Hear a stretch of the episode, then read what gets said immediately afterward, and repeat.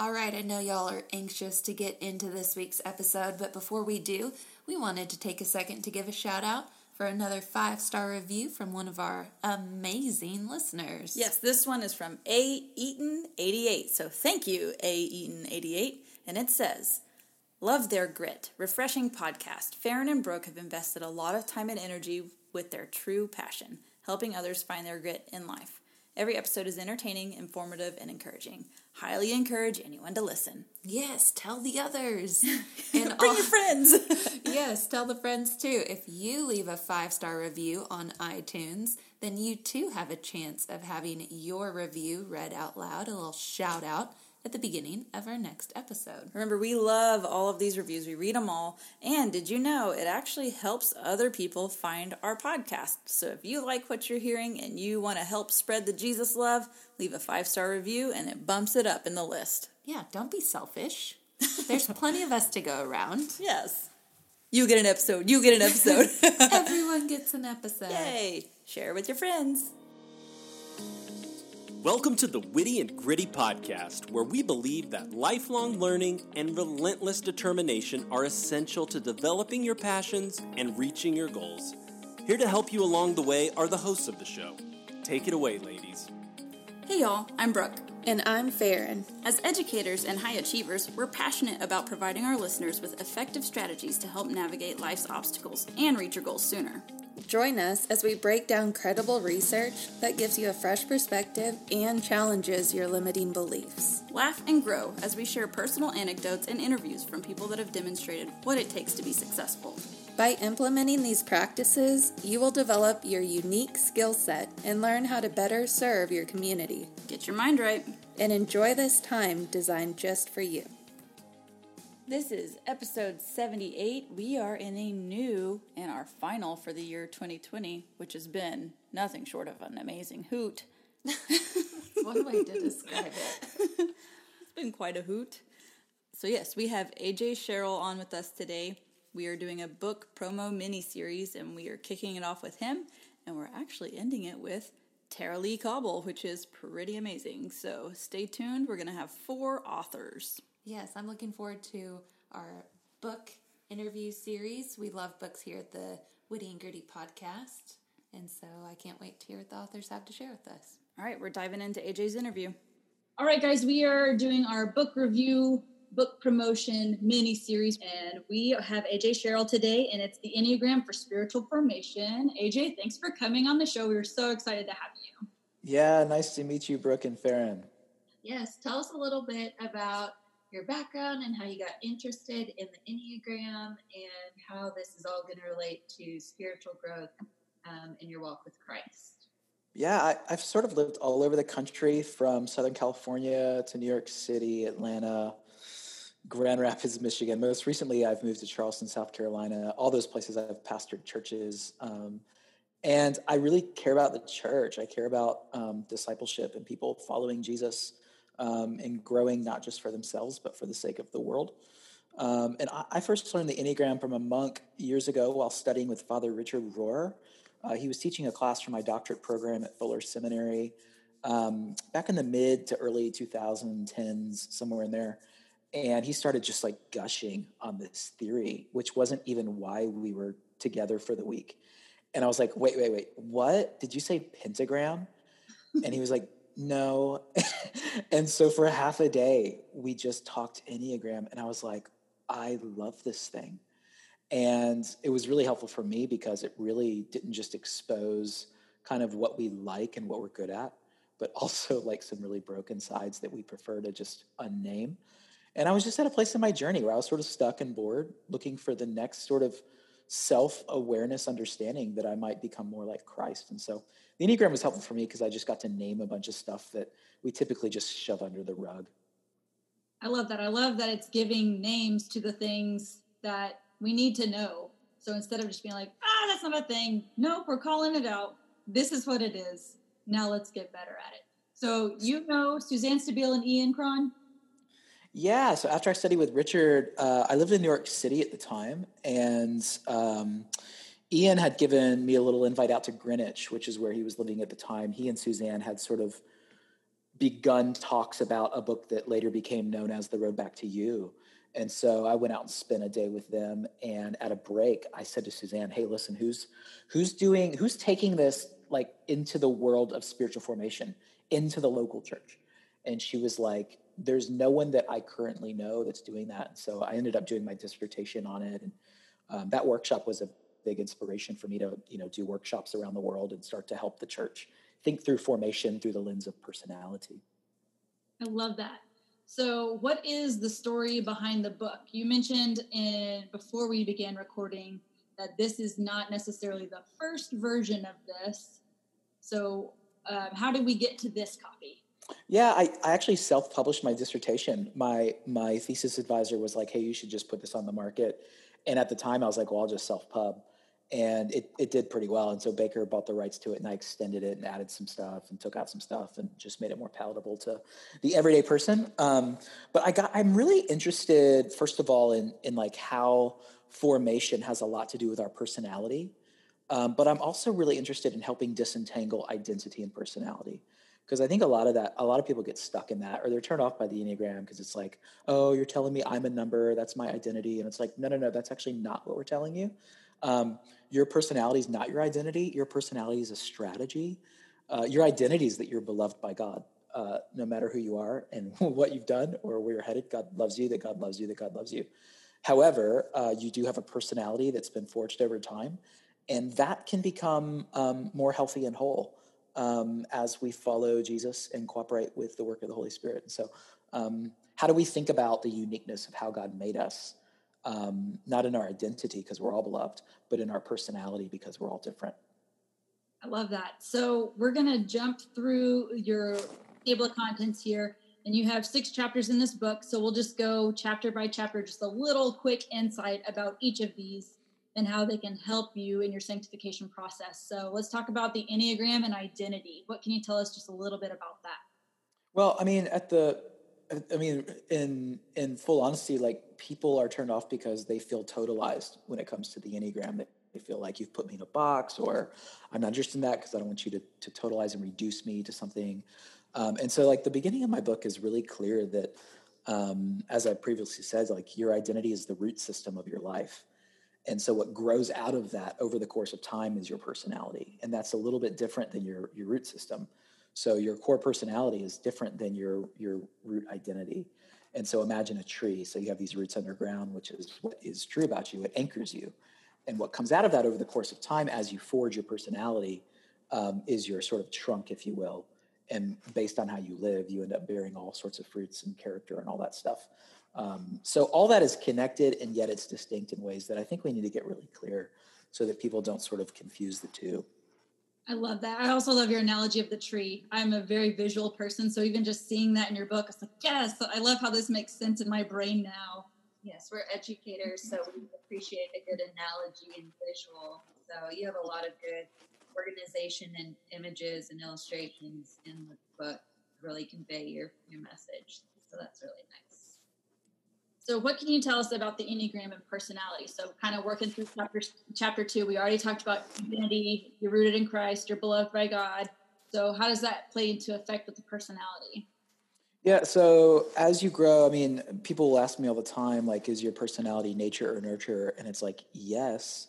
Yeah. You are probably born with a, a you know, a, a um, disposition for certain types based on your genetic makeup. But over the course of time, we have a series of experiences. You know, I think that's why Suzanne says that by age 20, you sort of have enough life experience to know your raw personality, but you also haven't typically been put into life situations where you've had to sort of perform in certain ways because of necessity. Um, so I, I, always tell people in their 20s, like, think back to when you were 20 years old. That was like a typically for a lot of Western people, that's like a a free time in their life where they're they have a lot of choices that perhaps they can make in different directions they can go. Um, so your personality is sort of a, a, combination between the two, and it's forged over time. And so, uh, as many of your listeners know, there are five main types, and those five types are really great presenters. You obviously have all nine in you. Um, and yet, I find um, that typically, as you get more and more clear about uh, what you're motivated by, you end up sort of rooting into a core, which, you know, Father Rohr told me, I remember saying like, okay, how do I know my core? Because I kind of see eight, I kind of see three, there's some seven in there. He's like, it's the type that brings you the most humiliation. And I'm like, oh my goodness, who would want to do this? Um, and that's what I really enjoyed about it. As weird, I'm not masochistic, I promise. It was it was just like that invitation to get really clear about my brokenness. And here's why that matters in the identity personality distinction. Because when you start gaining humiliation about your type, we automatically want to go to our identity, right? That, oh my gosh, I am this or I am that. It's like, no, you're not. You present that way and that's broken. However, that's just your personality. And that can grow and be changed just like your neuroplasticity, just like your emotional trauma. All that stuff can be transformed. And so, most people, when they hear that, they can go to shame really quickly. And so, it's important to help people know that your personality is not your identity. You don't have to live with chronic shame. Being a two is not a problem. Being a six is not an issue, right? Um, so, humiliation can then be seen as a friend that can help guide you into bringing your brokenness into the light and seeing Christ transform that over the course of time. So, do you think that's the first hurdle for people to kind of overcome to really maximize the use of the Enneagram for spiritual growth? Is like separating and making that distinction. Yeah, I think it's really helpful. Um, and, you know, I think the biggest thing with, um, you know, uh, with sort of recognizing those things is determining um, what our next steps are. So, you know, one of my cardinal rules, I get four rules at the beginning of this book, and one of them is that um, the Enneagram is a means and not an end. Mm-hmm. So, you know, for people that are like, oh, I know my type, I now know the Enneagram, uh, it's like, listen, if you're not going to work your number, you're just wasting your time. Like, if you think the whole point of this thing is just to find your number, I, I feel like that's sort of not the point of the Enneagram. It's just a tool. It's not a Christian tool. It's not a New Age tool. It's not a satanic tool.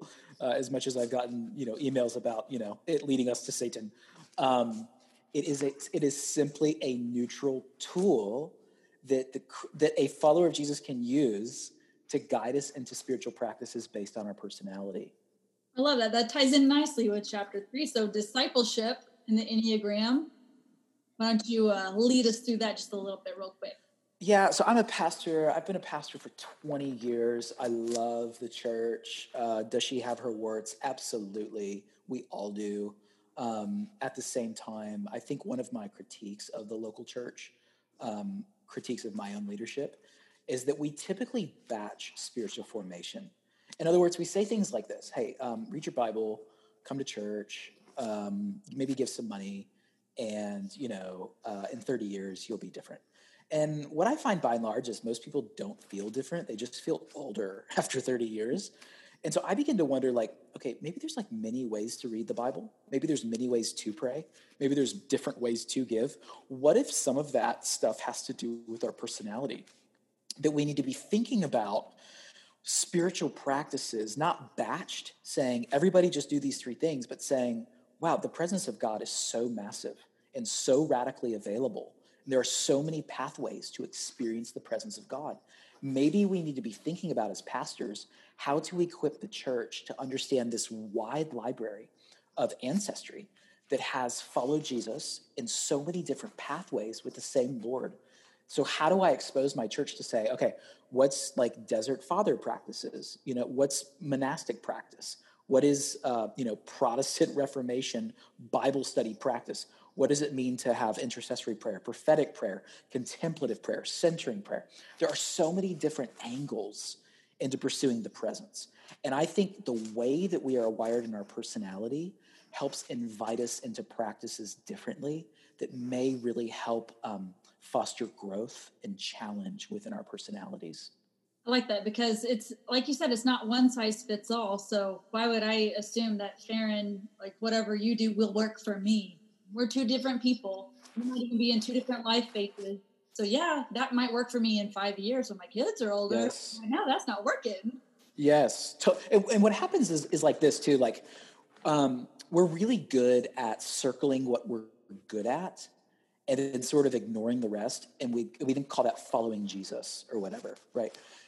And so, like the practices I give for each type, because every type I give at least two practices in the book, um, I call what's called upstream and downstream practices. I'll give you an example. So, imagine you take a raft and you're getting into the lazy river.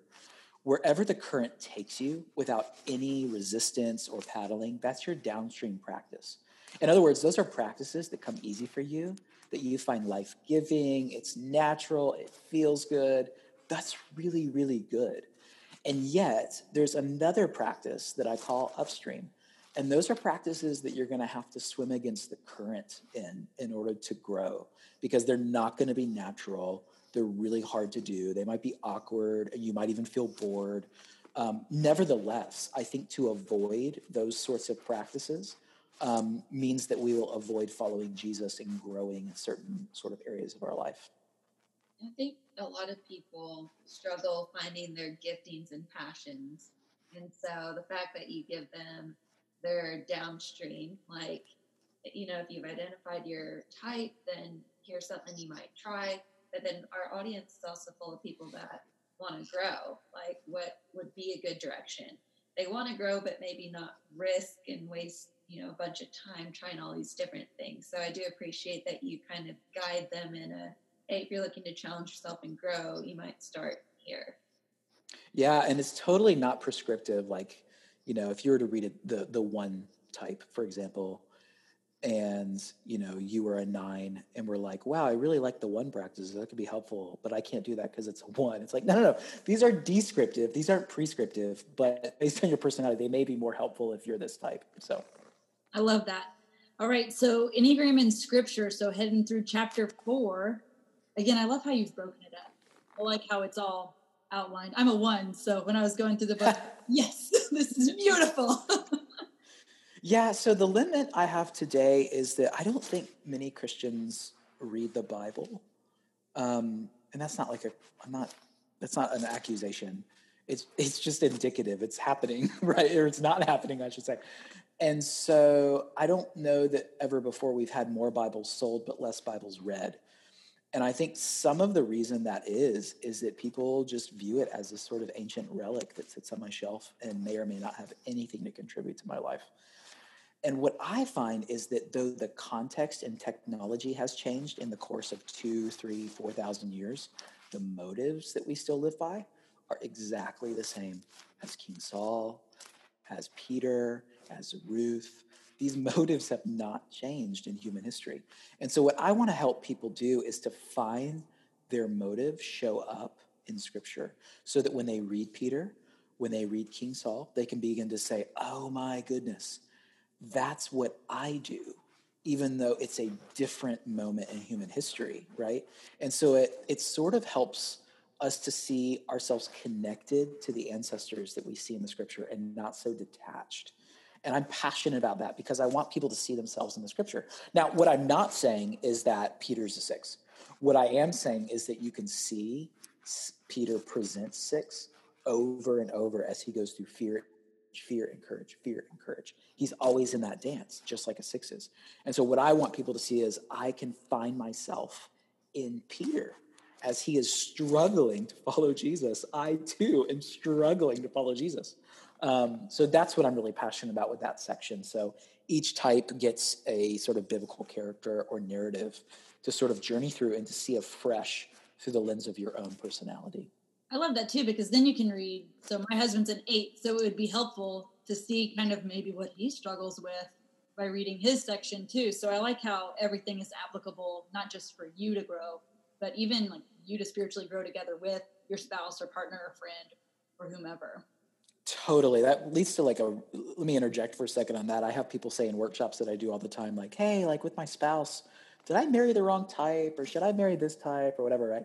And I know you've done stuff on relationships before um, with the Enneagram. And um, I, I, think the, the one thing I'm constantly telling people, because I'm not a marriage therapist or counselor and don't pretend to be, but I think it's like, hey, listen, like whatever your type is and whatever your spouse's type is, or, you know, the person that you're dating or whatever, whatever they are, like every marriage works when there's humility.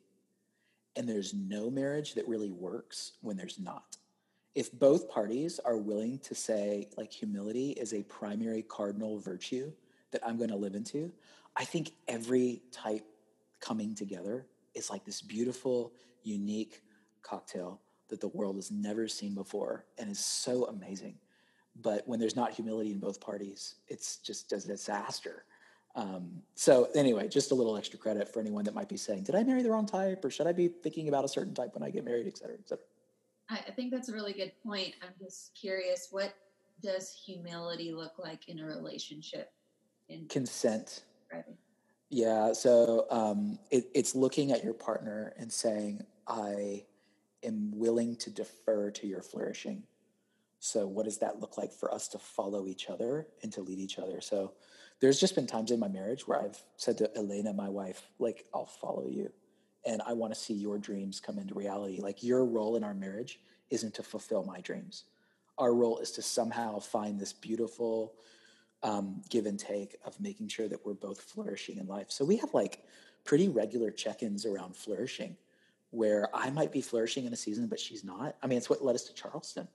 We checked in during COVID and she was like, hey, listen, I'm sort of dying on the vine here in the Midwest. And the Midwest is a great place, no love lost, but it's not where she's from. And it was just like, wow, I'm doing really well here, but you're not. That's like a problem for me. I want that to be a problem for me. Mm-hmm. So humility is just, I think, that sense of being willing to check in to say, are you flourishing? And if not, it is one of my primary goals in life to see you flourish. And when that happens in a marriage, it's really, really beautiful. I love that. It's like a when you lose, I lose. It's not like it's like you were saying, AJ. It's not about me fulfilling my dreams, but if you're over here losing, I lose because at the end of the totally. day, we're together. So if half of us is dying, that's not thriving in any way. Yes. Yes. And to get back to what we were saying earlier too, I do think that when you're able to see Enneagram numbered tendencies, like you're saying type, like you said, we're not supposed to type people, so we're not exactly typing people in scripture, but we can see some of those behaviors and motivations. Um, when you're able to have that connection, you're able to get that much more than out of scripture because, again, you can relate. So I really like that. And again, in case we hadn't said it enough, in that chapter, he'll go through and he gives examples for each Enneagram type. So be sure you get this book. So we, we love, I think it's Don Richard Riso's um, Institute, or maybe it's any app. One of them actually gives your dynamic in your marriage with your your your partner's type. And we laugh our heads off because I'm a three, she's a five. And um, I'll have this moment. So she's a massive investigator, researcher. She's always interrogating. Whatever story I'm telling, she's asking further questions, wants more information. So I, I tell this story often where I'll come home from work and be like, oh, so and so told me that they're going to the Caribbean for vacation. And she'll be like, um, oh, that's cool. Who are they going with? And I'll be like, I don't know. Oh, yeah, what island? I, am not sure. How long are they going? I don't know. What are the dates? I don't know. What are they going to do there? I don't know. So I will come home and preface stories probably once a week by saying, okay, listen, I'm about to tell you a story. This is all the information I have. Don't ask any, no follow up questions. This I know. And we crack up about it. Well, me more than she um, just because she's so good at assaulting me with questions. And I feel so dumb as a three, like, oh, I should have thought to ask that. I have no idea. I'm so shallow. oh, that is hilarious. We actually interviewed a three and a five about this time last year, and they have a similar dynamic, which is hilarious. Okay, so chapter five is all about evangelism. So now, how can we pivot? Now that we know how we're growing, how can we help others now? Yeah, so I mean, recognize your personality is a strategy, and it's a strategy to hold the brokenness of the world. We all do that differently. And um, I think it's a really great invitation to think about inserting spirituality into the conversation. You know, if you go into your office, your neighborhood function, your, you know, fill in the blank, your PTA, whatever, you start talking about sin, people are like, uh, you know, where's the door? But it seems like the Enneagram is sort of a neutralizer where people that are into this thing, which is like across traditions, um, people are like into talking about brokenness and they're into talking about, yeah, this is how I sort of show up and I'm recognizing a need for more self-awareness and growth in my own life, or whether it has to do with, you know, unconscious bias or making sure that, you know, racism isn't you know, that we're naming that in ourselves, all the sort of stuff that, that we often don't name in our childhood growing up. Um, I think that the Enneagram is such a beautiful new way to insert um, our need, um, our need for breakthrough, and when the time is right, our need for a savior. That, like, whatever your personality is, which is your strategy to save yourself in the world, um, eventually that doesn't work. Eventually that breaks down somewhere. And so it's just having those sorts of conversations where we can be honest about our brokenness um, as a way of talking about, you know, sin without having to use that word that shuts people down. So um, in that chapter, there's a Kuwaiti spiritualist, not a Christian. He, he goes through each type and actually talks about what's called holdings, that we're all trying to hold the world in a certain way because we all sort of know it's not working. We all sort of know, sort of know that um, there's a better world that God had in mind. Um, and so I, I use it as a way of saying, listen, if you're interested in, in evangelism, um, this is an awesome tool to meet people halfway and to begin to talk about the reality of our need for something more. I like your meeting them halfway because the common humanity experience is that we're all broken. We all mess up. We all try to do better and then we mess up again. And it's just cyclical. Like it's that verse in the Bible. I don't remember who said it, but he's like, I do the thing that I don't want to do. Every yeah. Time. Yeah. so yeah, that's Paul in Romans. Yeah. yeah. So it's like the common ground of everybody. Like we all mess up. We're all trying to do better. We're trying to grow. So I like how it's using the tool to find the common ground. Yeah, totally. Mm-hmm. And it also gives you an opportunity to share your own brokenness, right? I mean, how often is evangelism like, I have the answer, you have a problem, let me give you the answer and you can fix the problem of like, oh, wait, let me tell you how I am broken and how I'm trying to hold the world and it's not working for me, right? That is such a better way in than, you know, having all the answers, which we don't anyway. Um, and so I, it's a great neutralizer in that way. Right. There's power in healthy vulnerability. So I think whenever we can share that piece, obviously in a healthy way, then you can find that common ground and you can walk through that together instead of being like, you're messed up. Here's how to fix it. Go do it now. Okay. Mm-hmm. Yeah, I definitely totally. do that now. Cool. Okay. Chapter six is all about character. So how does that tie in with the Enneagram and what you have in this book for us? Yeah, so what I want people to walk away with is designing a rule of life or designing a habit, if you will. Um, so imagine like you have a trellis, which is a dead piece of wood, and then imagine you have a vine, which is a live plant. Um, what I want to suggest is, you know, there are some communities, some traditions in the church that are just dead pieces of wood. They're just, they're just, you're just going through the motions here. And then there are other communities where there's life, but it's just like out of control. It's chaotic. It's like spontaneous all the time, blah, blah, blah. So how do we marry those two together? So we want life. We want the life of the spirit inside of us and in our communities. But we also need to somehow um, organize it in such a way that it can grow consistently and cohesively.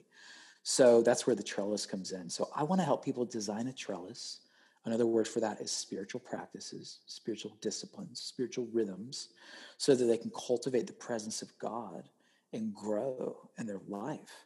So character has a lot to do with that. So um, we have to get clear, like once we know our personality and our practices, what are the virtues that we actually want to grow in. So I'll give you an example. Like Paul gives us these great lists called the fruit of the spirit. So if you're struggling right now with patience as a parent, you should think about practices that are going to challenge your patience. And that's going to grow you more in the area of Christ likeness as you cultivate God's spirit. So, like, our practices shouldn't just be sort of detached from personality or detached from virtues. We should think about growing in, let's say, self control. Well, I can think of really great ways to grow in patience and self-control and to change your neuro your, your neurology through let's just say centering prayer or contemplative spirituality. So like as a three i just want to produce all the time. I just want to achieve and sort of like pad my resume and grow the thing or whatever. And god's just like no i'm actually calling you to be. I'm actually not calling you to do things more. And if you're going to be a better dad like you've you've got to learn to be patient and to do that there are practices that we can do in our prayer life to grow in patience, where it's not about achieving, it's not about doing things, it's about being. In the midst of that, I change the way my brain functions. And that helps me down the road when my daughter's driving me crazy, because then I'm not just functioning in the amygdala, you know, snapping off in some sort of impatient tirade or whatever. I'm actually allowing my prefrontal cortex to get involved, where empathy and um, all sorts of virtue can come to be. But that takes practice. And the contemplative tradition for me has been so huge. Um, it's big for sevens, it's big for threes, it's big for twos. These sorts of personalities really do well with learning to sit and to be with God. Well, it sounds like you've read Caroline Leaf Switch on Your Brain.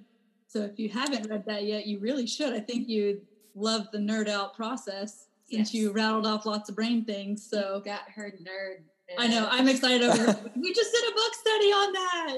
In Oh, this- that's awesome. yes. So Yeah. our audience knows about neuroplasticity and how a lot of it, it does look like a tree. So whenever I saw the tree in the book, I was like, yes, I'm gonna nerd out. So I love that you have the practices in here. It again, our audience, they are busy, they want practical, actionable, and this book does it. It says, here are some things you can try. Here are what other people have tried. Here are some things you can try. Start here. If you don't know where to start, instead of just closing your eyes and pointing, here's the thing you can actually start with and go from there. Yes. That's so practical. I love it. Before we wrap up, I always like to ask the people we interview is there any last big takeaway you want the audience to walk away with? Maybe a question we didn't set you up for, or just an overarching idea um, from your book or from your life experiences that you'd like to share? No, I like the challenge to think on my feet here. I I really feel like we are in a moment where um, the contemplative tradition. I know I, have said that a lot tonight. I'm actually charismatic by nature. Um, the contemplative tradition, I think, is going to. It, it needs to happen no matter what your number is. You have these neurons in your hippocampus, which is where you store your working memory. Those are shrinking because your neurons in your amygdala are expanding because you're in a constant state of stress. And so, because of that, we always, our brains think we're always looking at a lion around the corner. And so, I'm saying to everyone I'm doing counseling with, and even for myself, like, we have got to figure out how to slow our brains down and how to get our hearts healthy. I just invite you, you know, to take a deep dive into contemplative spirituality. There's a couple books. Thomas Keating wrote a book called Open Heart, Open Mind that I just think is so helpful. That's sort of like 201. If you're looking for a 101 book, um, I wrote a book a few years ago called Quiet, Hearing God Amidst the Noise that I'm actually republishing with Baker next year that includes a lot of this neurology stuff with it. How would you define, in simple terms, contemplative tradition? Maybe for our audience that hasn't heard that before. So good. So let's think about prayer. There's different ways to pray. I'll just make it really simple. You you start in your young childhood learning to talk at God, right? You kneel down at your bed. Now I lay me down and sleep, right? And then you move eventually into talking with God, where it's more of a conversation, more of a dialogue. And then you move into listening to God, where you're listening for a word, a vision, God's will. But there's this fourth stage that we rarely get to, and it's called being with God. So we talk at God, we talk with God, we listen to God, but rarely do we learn to be with God. And it's in those moments where words are welcome, but they're not necessary. You actually, it's like sitting across the table from someone you're in love with. You know, I used to see old couples sitting next to me and they wouldn't be saying much. And I'd be like, oh, how sad.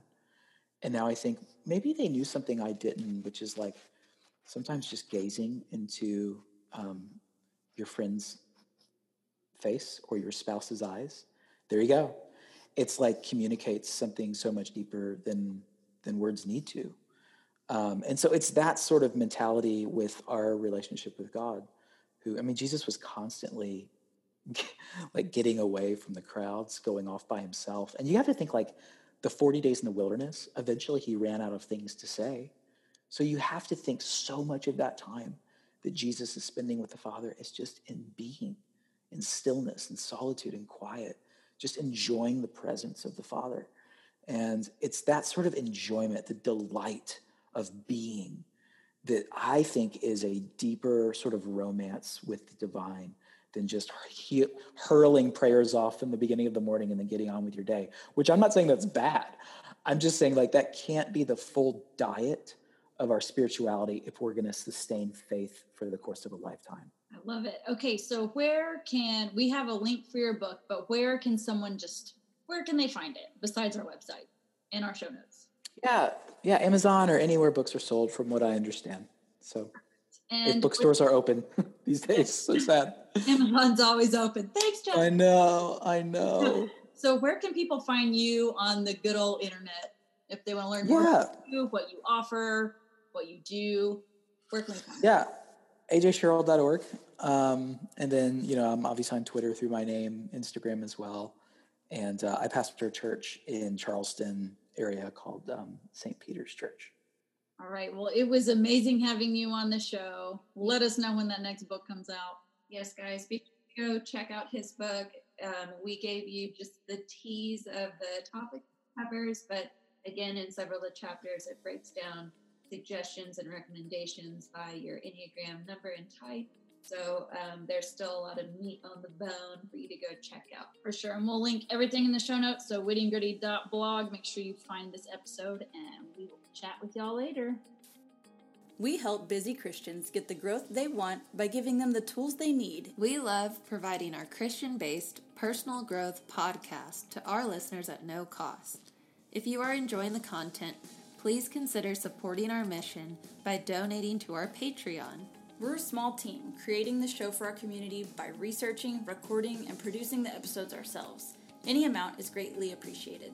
Your support will help offset the cost of making and hosting the show. As a thank you, you can receive exclusive access. For more details on specific membership tiers, visit our Patreon page. Go to patreon.com forward slash witty and gritty. We've included the link in the show notes.